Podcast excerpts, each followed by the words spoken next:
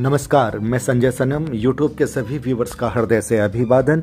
Viewers, social media पर एक ऐसा संदेश आया है जो बहुत गंभीर है और यह बताता है कि मामला काफ़ी संगीन है।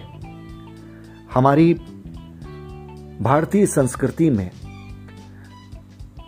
हिंदू धर्म की प्राचीनता और जैन धर्म के बारे में बहुत सारी बातें हो सकती है।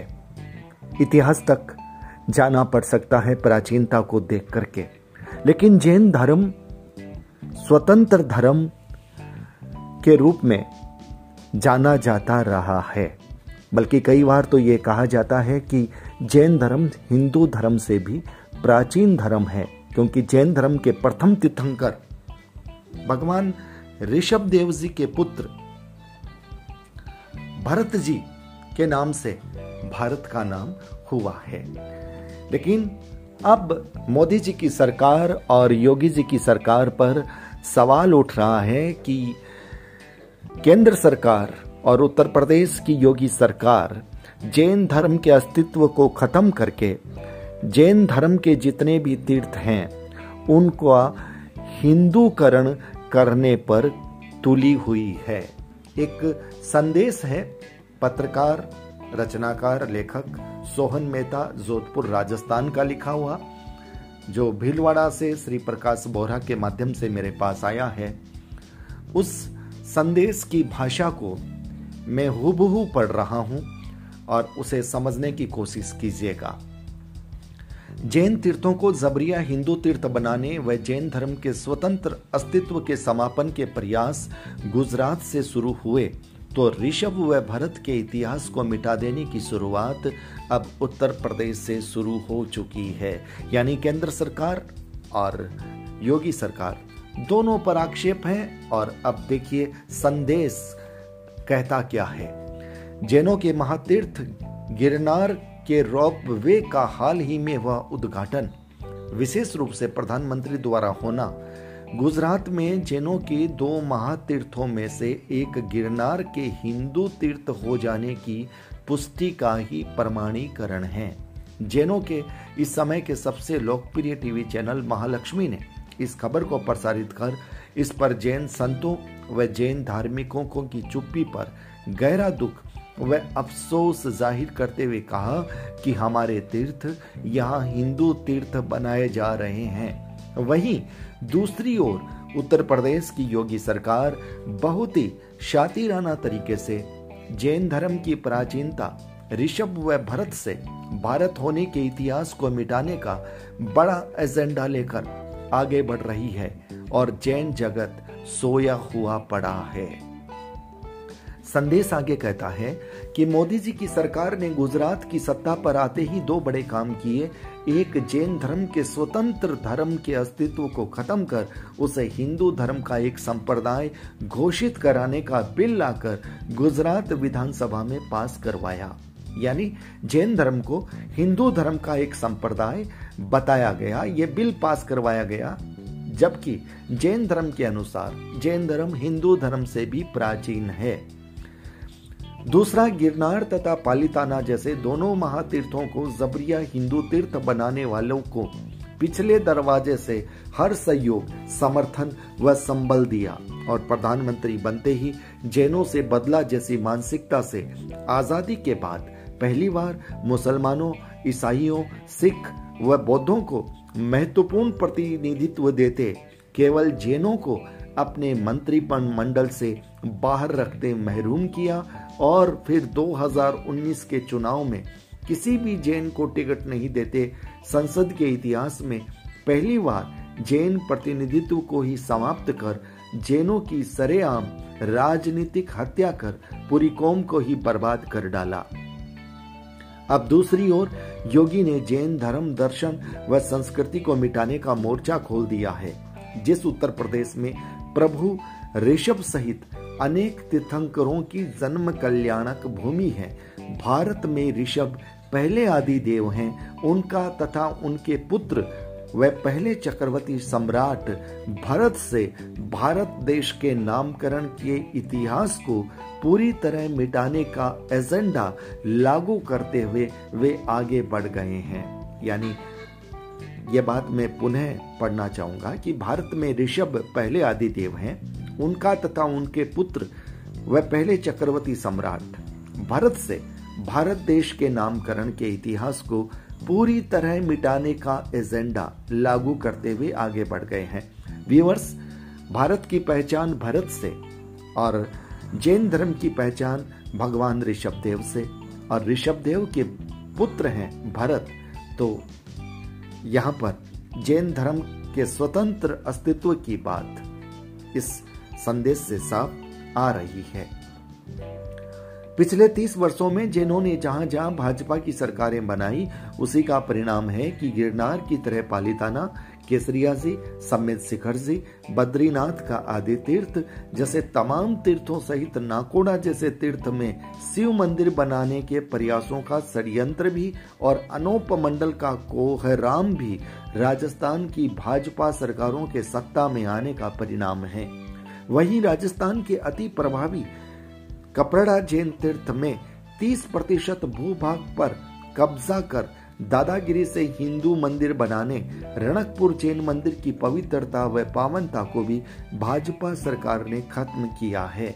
ऐसे यही नहीं, कहीं सैकड़ों और भी हैं जिनका विवरण आगे के अंकों में दूंगा, मगर ऋषभ व भरत से बने भारत का इतिहास मिटाने का योगी के माध्यम से भाजपा का प्रयास हो सकता है कि हम जैनियों की भारी उदासीनता, भीरुता व कायरता से संभव है, मगर वैदिक यानी हिंदुओं के सबसे आदि व प्राचीनतम ग्रंथों में ऋषभ व भरत के इतिहास से भरे पुराणों को वे नहीं झुटला सकते, न उसे बदल सकते हैं। इसलिए पुराणों में ऋषभ व भरत दोनों के लिए लिखा इतिहास हम जैनों को जरूर जानना चाहिए। पहले भरत से भारत के नामकरण पर पुराण क्या कहते हैं, इस पर कल से यह मैसेज उनका कर्मशः होगा। इस मैसेज में जो बात है तथ्यात्मक भी है और कुछ भाषा शैली थोड़ी अलग भी है, यानी कुछ बातें तथ्यात्मक है, प्राचीनता को समेटे हुए है, और जिसमें ये बात भी बड़े जोर देकर के कही जा रही है कि पुराणों को भी पढ़ना चाहिए, क्योंकि ऋषभ व भरत दोनों के लिए लिखा इतिहास हम जैनों को जरूर जानना चाहिए। लेकिन जो राजनीति की जो पृष्ठभूमि की बात इस संदेश में है कि जैनों को टिकट नहीं दिया गया और टिकट नहीं देने से कौम बर्बाद हो गई, ये जो बातें हैं वो बातें मुझे लगता है मेरे भी गले नहीं उतर रही, हो सकता है बहुत सारे लोगों के गले नहीं उतरे, क्योंकि जैन अल्पसंख्यक हैं और अल्पसंख्यक के नाते जैन की कमेटी भी है, लोग काम भी कर रहे हैं। लेकिन लोग काम क्या कर रहे हैं पहले उन लोगों से पूछा जाए। सिर्फ टिकट देने से और प्रतिनिधित्व होने से कौम आबाद नहीं होती। कौम आबाद तब होती है जब जिनको अधिकार दिया जाता है वे लोग काम करते हैं। लेकिन आप उनसे पूछिए जो अल्पसंख्यक के रूप में जिनके पास अधिकार हैं, अध्यक्ष हैं, मंत्री हैं और राष्ट्रीय रूप से जैनों का जो प्रतिनिधित्व कर रहे हैं, उन लोगों ने अधिकार मिलने के बाद में भी अल्पसंख्यक के अधिकार के रूप में जैनों के लिए क्या किया, कितना किया, ये सवाल पहले उनसे होना चाहिए। सिर्फ टिकट देने से, संसद में जाने से, विधायक बनने से ही काम नहीं हो जाता। अधिकार मिलने के बाद काम करना पड़ता है। और कोई भी कौम आबाद तब होती है जब उस कौम का नेतृत्व निष्पक्ष, कर्मठ, नैतिक और ईमानदार लोगों के हाथों में हो। और जब पदलोलुप लोग आगे बढ़ते हैं और पद मिलने के बाद वे भाई भतीजावाद की संस्कृति में चलते हैं, अपनी इच्छा से अपने लोगों को लेते हैं, आगे बढ़ाते हैं, और जब कोई संदेश उन्हें दिया जाता है उसका भी जब वे जवाब नहीं देते तो क्या कौम आबाद हो जाएगी। इसलिए इस संदेश में अगर मैं समीक्षा करता हूं, मैं इस मैसेज में जो भी तथ्यात्मक बातें हैं और उन्हें देख करके ही मैंने इसे अपनी आवाज दी है। एक पत्रकार किसी भी जाति धर्म का नहीं होता, वो समग्र समाज का होता है, वो राष्ट्र का होता है। लेकिन अगर किसी भी धर्म के अनुयायी के मन में अगर ये बात आ रही है तो हम उस बात को उठाते हैं उनके तथ्यों को देखते हुए। मैं भले ही जैन हूं लेकिन मेरे लिए महत्वपूर्ण तथ्य हैं, और इसमें जो कुछ तथ्य दिए गए हैं ऋषभ देव जी का, भारत का, और उन तथ्यों के साथ अगर कहीं बात की गई है, जैसे गुजरात विधानसभा में बिल पास करवाना, और मैंने एक संदेश पहले भी बहुत पहले पढ़ा था कि जैन धर्म की प्राचीनता पर था, और जैन धर्म की प्राचीनता भगवान ऋषभ, चक्रवर्ती भरत और भरत के नाम से भारत यहां से प्रतिपादित होती है। और इस पर हमारे जो शास्त्र को जानने वाले लोग हैं, चाहे वो वैदिक धर्म के हों और वो जैन धर्म के हों, वो ये निर्णय करें कि जैन धर्म हिंदू धर्म की शाखा थी या फिर वैदिक धर्म जैन धर्म की शाखा थी, और वे लोग वहां से सनातनी हुए हैं। और अगर जैन धर्म सनातन से, वैदिक से अगर वे जैन हुए हैं तो फिर उसे हिंदू धर्म का संप्रदाय कहना कोई गलत नहीं होगा। और अगर जैन धर्म की प्राचीनता ही पहले थी और उसके बाद हिंदू धर्म, सनातन धर्म प्रचलित हुआ है, तब फिर जैन धर्म की स्वतंत्र जो अस्तित्व है उस पर प्रहार करना वो बेईमानी है, वो लोकतांत्रिक अधिकारों के साथ मजाक है, वो संवैधानिक व्यवस्था के साथ खिलवाड़ है। उसका हम विरोध करते हैं, लेकिन हमारे इस विरोध में कहीं कोई राजनीतिक पुट नहीं होना चाहिए। विरोध तथ्यात्मक होना चाहिए। और पुराण कहेंगे, सनातन संस्कृति के, वैदिक धर्म के पुराण वो पुष्टि करेंगे कि प्राचीनता किसकी है, और उसे मानना पड़ेगा, सरकार को मानना पड़ेगा। सरकार नामकरण कुछ भी कर सकती है लेकिन पुराणों को नहीं बदल सकती। पुराण आत्मा है हमारी संस्कृति की, और किसी भी धर्म का कोई भी ग्रंथ है वो उस धर्म की संस्कृति की आत्मा है, जिसका सम्मान इस देश का लोकतंत्र करता है, इस देश का संविधान करता है, और करोड़ों भारतीयों को ये करना ही पड़ेगा। इसलिए इस मैसेज को मैं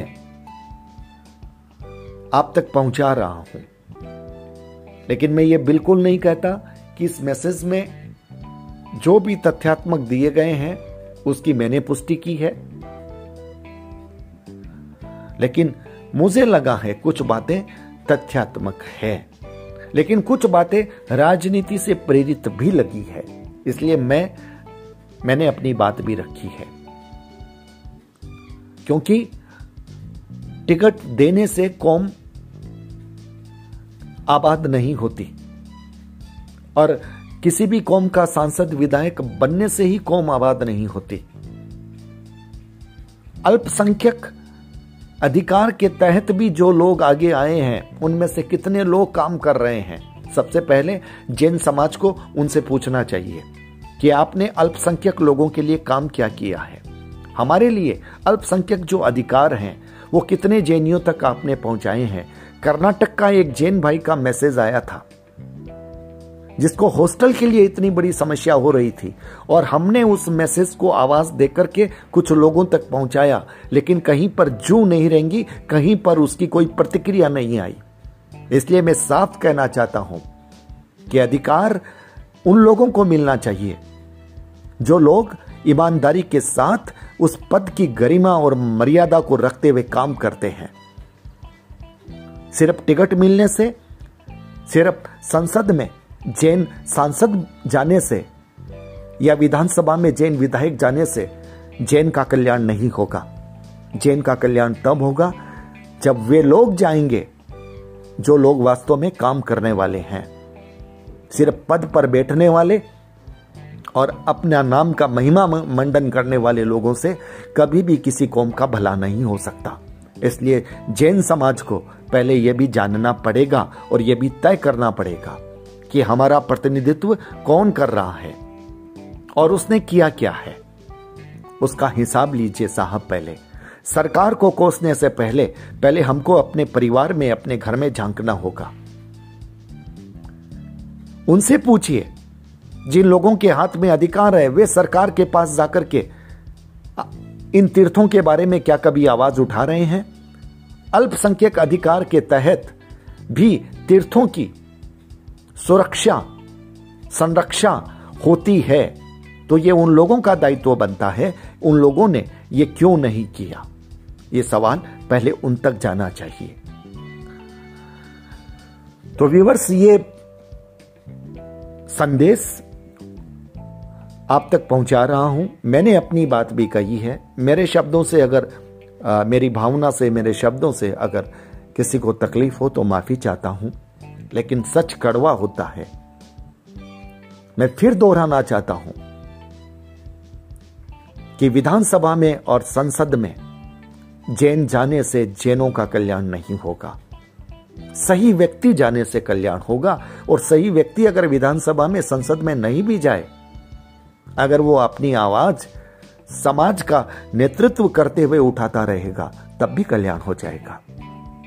बहुत बहुत आभार। नमस्कार।